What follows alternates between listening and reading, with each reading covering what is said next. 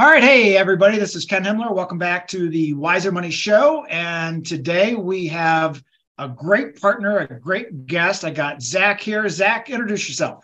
It's a pleasure to be here. Thank you so much, Ken, for inviting me as your co host now and everyone moving forward. So get used to me, everyone. I am definitely more on the fun side of everything, where Ken is definitely more the technical side. But I'm here to just kind of bring a little bit of of some liveliness to this industry and this understanding yeah. of everything going on here because there's a lot. And it's sad and it's scary and it's sometimes to some people it could be boring but to the people watching this it's very important. So hopefully we could bring some fun into that as well. It's going to be pretty interactive but ultimately ken back to you. Kind of tell, tell us what we're going to be doing today well, Zach, uh, you know, I, I, want everybody to understand some of the things that are going on within um, Medicare, Medicaid, and some of the confusion that's going on. Now, I know you have some family members that are going through some issues and some health challenges, and you know, we face this every day, Zach. And one of the things I want to start with is really what's going on with, uh, and I'm going to bring up some current news. And as I go through this, you could probably Google if you're watching us or listening to us on your podcast, you can probably Google some of the things I'm talking about, and I'll, I'll give some references and some uh, article IDs so that you can actually look them up. But the first thing I want to cover is an article, and it's it's here's the title of the article: After Medicaid patient dies, states like Iowa aggressively seek repayments from estates. So, Zach, here's what the issue is. Um, years ago, you know, in the early 20s when Medicaid and Medicare, well, Medicare was actually created.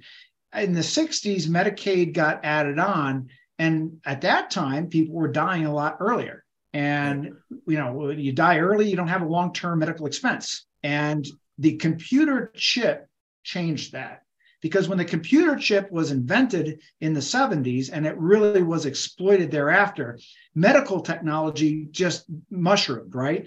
And now they can keep you alive longer whether it's through nutrition whether it's through you you know with tubes uh, sitting in some long-term care facility people are living longer. Therefore healthcare expenses have just exploded. Yep. and so one of the things i want to talk about is really when you have these long-term medical expenses, who's going to pay for it? And this confusion over, you know, somebody goes into a nursing home, are they going to steal my assets? Are they going to take my assets? Where do those assets come from?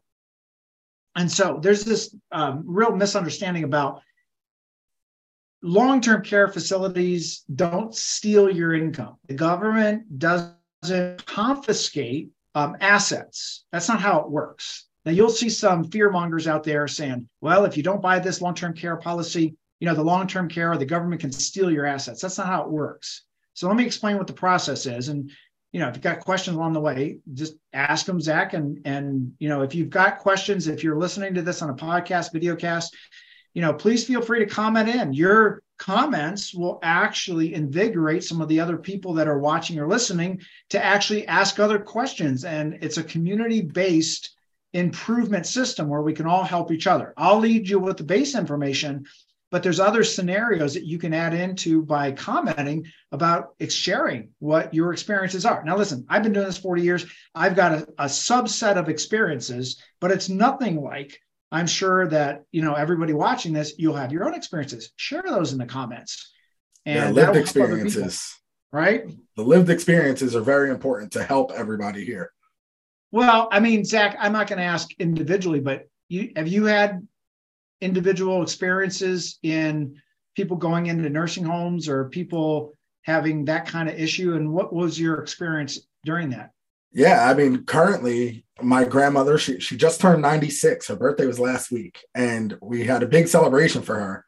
But the the biggest question for my aunts and uncles and my mom is like how is how are they going to be able to afford all of this moving forward? She doesn't have a trust so it's all her money and they're able to take that and that's what has to pay for it. But if she outlives her money like what happens then? And then who's liable for it then? And i know everybody says oh well medicaid medicare things like that but ultimately it's going to have to be my mom and her brothers kind of coming out of pocket to pay for it. And she's 96 like she's lived a life. And now yeah. you're you you would think especially you know 20 30 years ago no one's ever going to live to 96 she's healthy. She's kicking. She's pretty much with it you know? She she met my my son for the first time her great grandson and and she knew who he was. And it was just bizarre that it doesn't look like anything's happening happening anytime soon. But like that leads that question with what we're talking about is how is this going to happen for another five years, 10 years from now? So that's the closest thing I have to it. Yeah. Well, the answer is actually pretty simple. So you can self pay or you can government pay. So if you self pay, it's, you know, it's a pretty simple number. You figure out what it is. Now, I'll tell you one story. Um, I had a client in Buffalo, New York, and his dad went into a nursing home in New York City. Now, I might hatchet the numbers. This is probably 20 years ago, but you'll you'll get the concept down. I think it was something like 10 grand a month, and it's like 20 years ago. Yeah. To house his dad in a long-term care facility in Manhattan. That's where his dad is from. Why Manhattan though? it's like yeah, right. Go anywhere else. Yeah. Well, you know, my my client, his first name was Todd. He lived in Buffalo. And when I met with him and I was looking at the rundown of the assets of the dad, his question to me was, well, what happens when my dad runs out of money? I said, well, two things are going to happen. He's never going to be able to stay in that same facility. He's going to have to go on a Medicaid based facility. Mm-hmm. And those are not exactly the kind of facility he's in right now. I said, or you could pick up the payment on that, which wasn't really a option because it would run him out of money. Right. So I did a little thinking on this. I did a little calling back then 20 years ago. You didn't have Google like you do today. So I some calling around and I found a very, very nice. So, so here's what the issue was. So he's living in Buffalo. He was driving all the way down to Manhattan, which is like an eight hour drive. And so I tried to go Midwest and try to find a place that was about eight hours. We found a place in Northern Kentucky and it was like again i don't remember the exact numbers but i want to say it was something like $38000 a year compared to $120000 a year right so i said to him said todd look you're going to drive eight hours this way or eight hours this way to go see your dad and unfortunately his dad didn't really have the cognizance to know where he was so whether he's in a place in manhattan or whether he's in a place in kentucky for Todd, it's the same drive. For his dad, it's actually a nicer place. It was a newer place. So he did. He moved him from from New York City to Kentucky. His dad ended up passing away there, and there was a nice inheritance left over. But who knew? I mean, he could have lived a long time, right. money out, right? So that's one way of doing it. Now, the other way of doing it is Medicaid, and Medicaid is the government run program. So, what a lot of people don't know is Medicaid is a government run program, but it's also administered at a state level. So, every state has different rules, different amounts. So, again, you can hedge that based upon where you're at. Now, is that just order, location or like your residence? Yeah, like, what's state, that based on? Uh, by state, state by state. Okay. And so, then, so for instance, like if currently my grandmother, let's use her, she's in Pennsylvania and her primary residence, I guess, is Pennsylvania. How long does she have to be in a different state in order to get those Medicaid laws? Every state has a different qualification. And then I've also learned that certain states have different counties that they give a different amount for. Not all states do that. So it's it, it depends on where they go. Um, so what happens is if she runs her money completely out, then you apply for Medicaid to cover the long term care expenses. So Medicaid now says, okay, what do you own? Now, most states have a primary residence protection for a spouse. So if you have a single person and they move out of their primary residence, most states don't protect that residence because there's nobody living in it. Right. But if you're married and there's a surviving spouse or a healthy spouse, I should say, surviving because they're not dying, but it's a healthy spouse they live in the primary residence. The other person moves to the nursing home. The this healthy person is protected. However, Got there's it. a little there's a catch though. In order to qualify for Medicaid, you traditionally have to have less than $2,000 in assets, and they exclude certain things an automobile, wedding rings, um, some basic stuff, but less than 2K in cash. So you can say in reality, factual, that the house is protected by uh, this asset protection rule. But if all the money has to be drained out, how does the person that survives or is healthy, how do they afford staying in the house? So there's this dynamic problem of how do you protect the spouse that's healthy? And then how do you pay for the spouse that goes into the nursing home? So there's been a lot of um, strategies over the years where lawyers and financial advisors and accountants would tell people, well, we're going to move your assets to your children. Mm-hmm. I think it was uh, 1996. There was a law that came out. It was called the Kennedy Kassebaum Law, named after the two congressmen that did it. And it made it a felony to move assets within a five year period of time. And I think that that's gone, I have to double check, but I think it's gone from like 60 months to maybe 66 months. Mm-hmm. So to move assets within that period of time to other people. And then people would say, well, what if I move it to a company or an LLC? Same thing, there's it's considered a felony. Actually, if you're an advisor and you advise somebody to do it, it's a felony for the advisor too. Really? Not just the per- yeah, it's it's some serious stuff that you if you're an advisor listening to this, you got to be really careful what you tell people. So, yeah, that that's what the issue is. And so you can't just move money because what they do is they they'll put an exclusion period in. So if you fraudulently fill out the Medicaid application and you move money and they audit you, yeah, that can be a felony. But if you move money they exclude that period of time. So here's the example. Let's say for your grandmother, let's say that the average cost last time I looked was about 80 grand a year for a nursing home. Mm-hmm. That's about average. Hers is now more, but yeah, it's more. Okay. Well, I guess it's, you know, Pennsylvania is definitely going to be more than like Tennessee or something. But okay. How much? Well, interesting enough, how much was it? Uh, I, for, for her level of care right now, I think it's north of 15,000 per month. Uh, per month. So $180,000 a year. Okay. Yeah, it's a lot. Okay. So that's probably housing, food, medical yeah, care, everything, everything, everything. Right. Okay. So what they do is, and that may not be a, um, a Medicaid facility, meaning it may not qualify for Medicaid to pay it, or there might be a difference. And there's so many different combinations. I can't state this is the way it is because I've seen so many different states operate so many different ways Right. There's not one uniform way that says this is how much you can do within a Medicaid facility. You have to look into where the state is. But I can tell you this if she said, I'm going to go apply for Medicaid, and, and she has assets to pay that, then they're going to exclude her until she runs out of assets. So, see, the government doesn't come in and take the money, they just exclude her from coverage until she runs out of money. Same mm-hmm. thing. I mean, she still ends up with zero, but it's not like, you know, Russia, they come in and just grab the assets. Right. It's not how it works. So you're excluded from that period. And again, because people used to just move money to other people, if you move money to other people within either that three year or five year period, depending upon if it's an individual or a trust, they exclude that amount that you moved. So they'll use that. So let's say that, just as an example, let's say that Medicaid paid 50 grand a year in the state and place that you're looking at, and you moved $150,000 to a child. They're going to say, we're not covering anything for three years. Right. Now, here's what the real issue is, and I've seen this parents think they Uh, can trust their kids.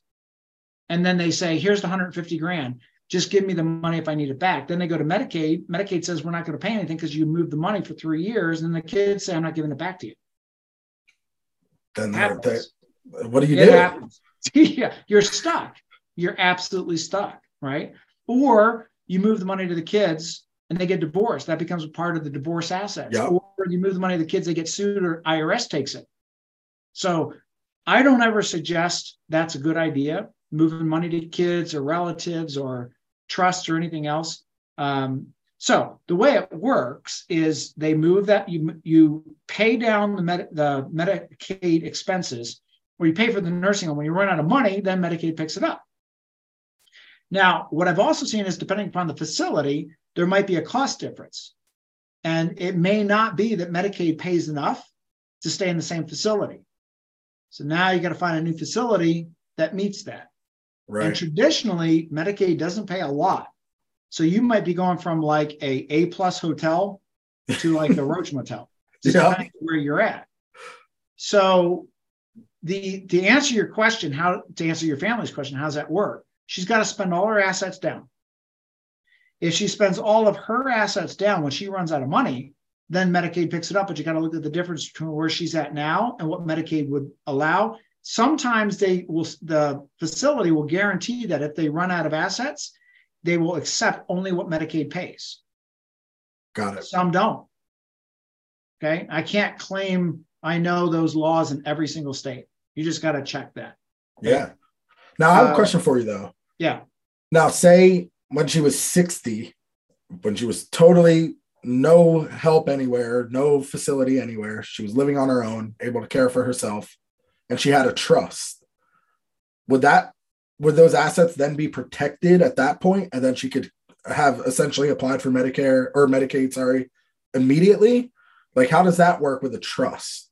So that's a good question. There's two kinds of trusts. If we're talking about a revocable family trust, you have to remember anything that she can get to without any hurdles, Got it. anybody else can get to without any hurdles. Now, because of this issue back in the 90s, um, and again, I, I don't remember when the Miller Trust came out, but there's a special kind of trust. It's called a Miller Trust. And you can contribute to that Miller Trust. The Miller Trust, you have to appoint an adverse trustee.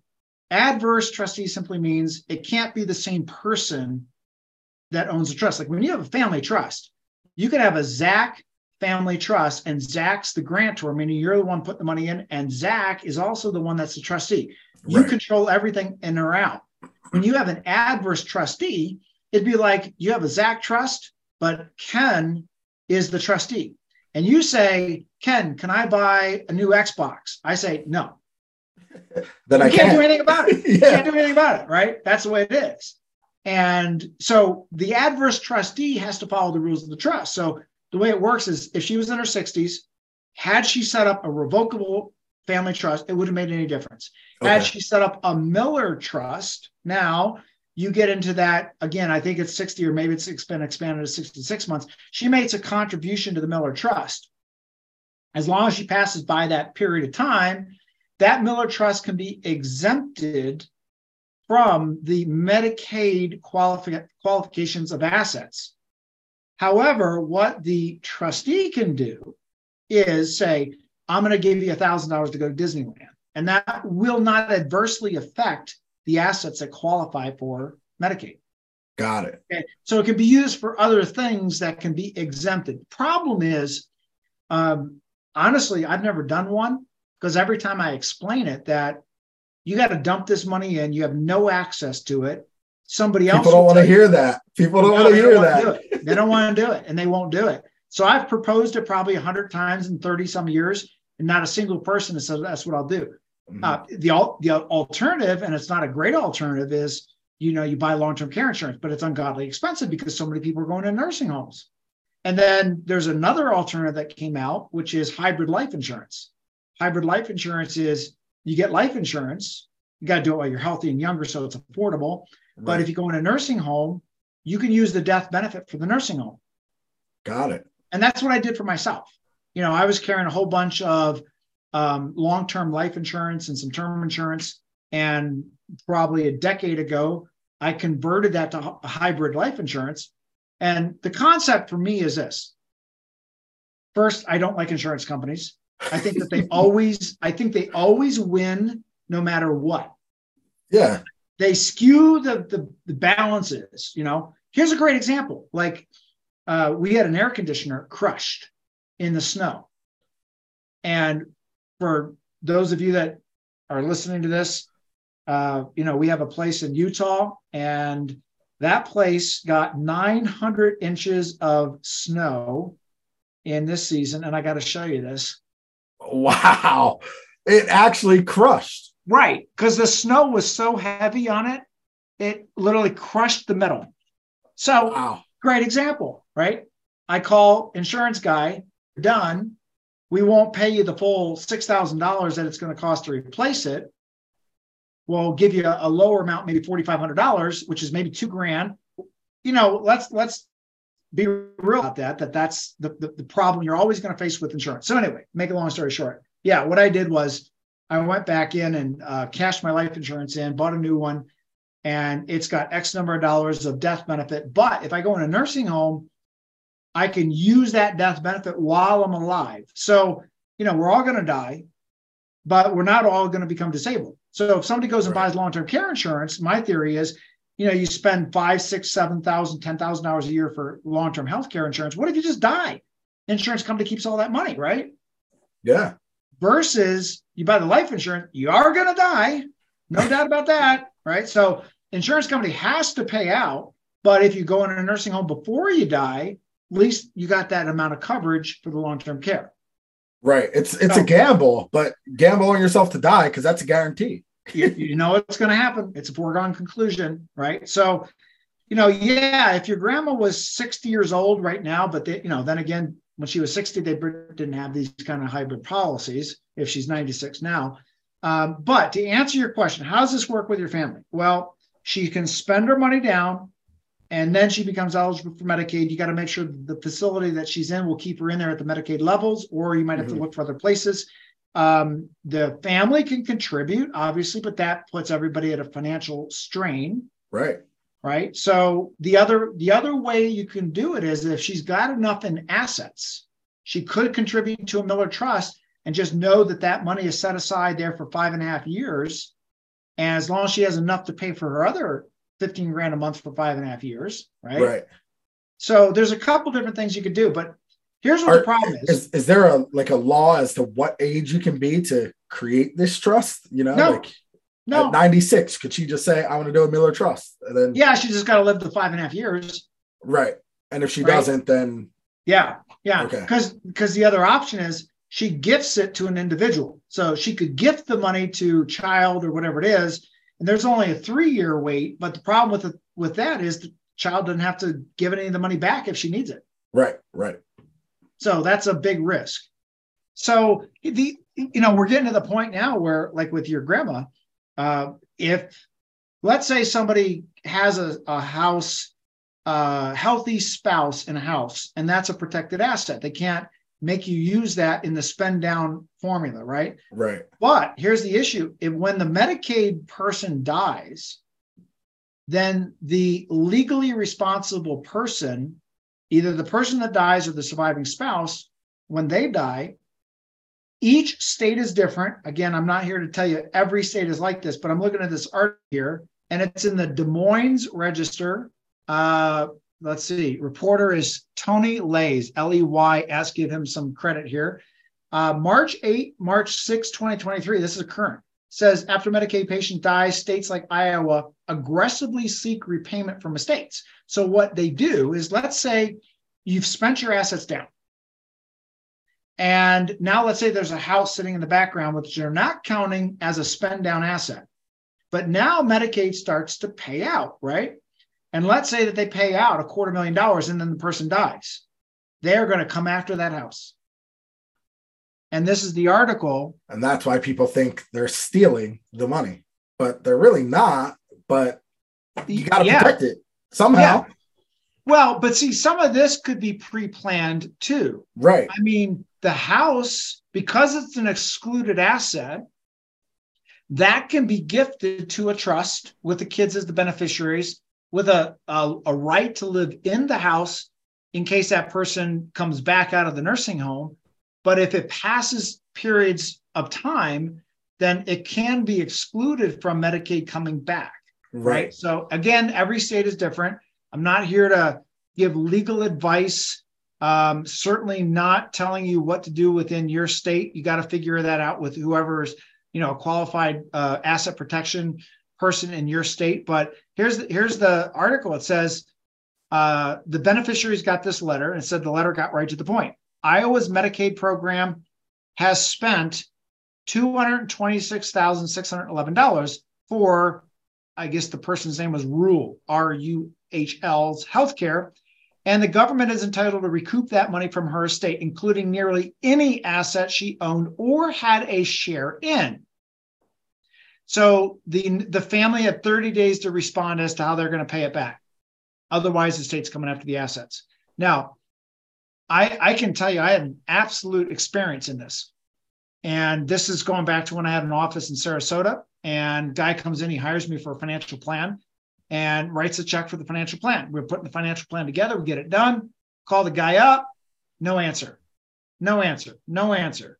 Write him a letter, certified mail. We were thinking, oh, the guy's on vacation. A couple months later, son comes in, says dad died shortly after he hired you. And I said, well, my God, let me give you the feedback. I mean, you know, the financial plan was done, but we can't deliver it to you. And so he says, no, no. He says, Abs- absolutely not. He says, I need your help. And I said, So what's going on? And actually, this is Pennsylvania. So dad moved to Florida from Pennsylvania. And when he died, there was about a million dollars in his IRA. Now, dad's a Florida resident, son is still Pennsylvania resident. Son had been on SSDI for like 20 some years. State of Pennsylvania comes in and grabs the dad's IRA before the son gets it. Now, here's the double whammy it's in an IRA, state of Pennsylvania forces a payout. The son is the beneficiary. So the son gets a tax bill on the IRA from the IRS because the 1099R for the withdrawal went to the son.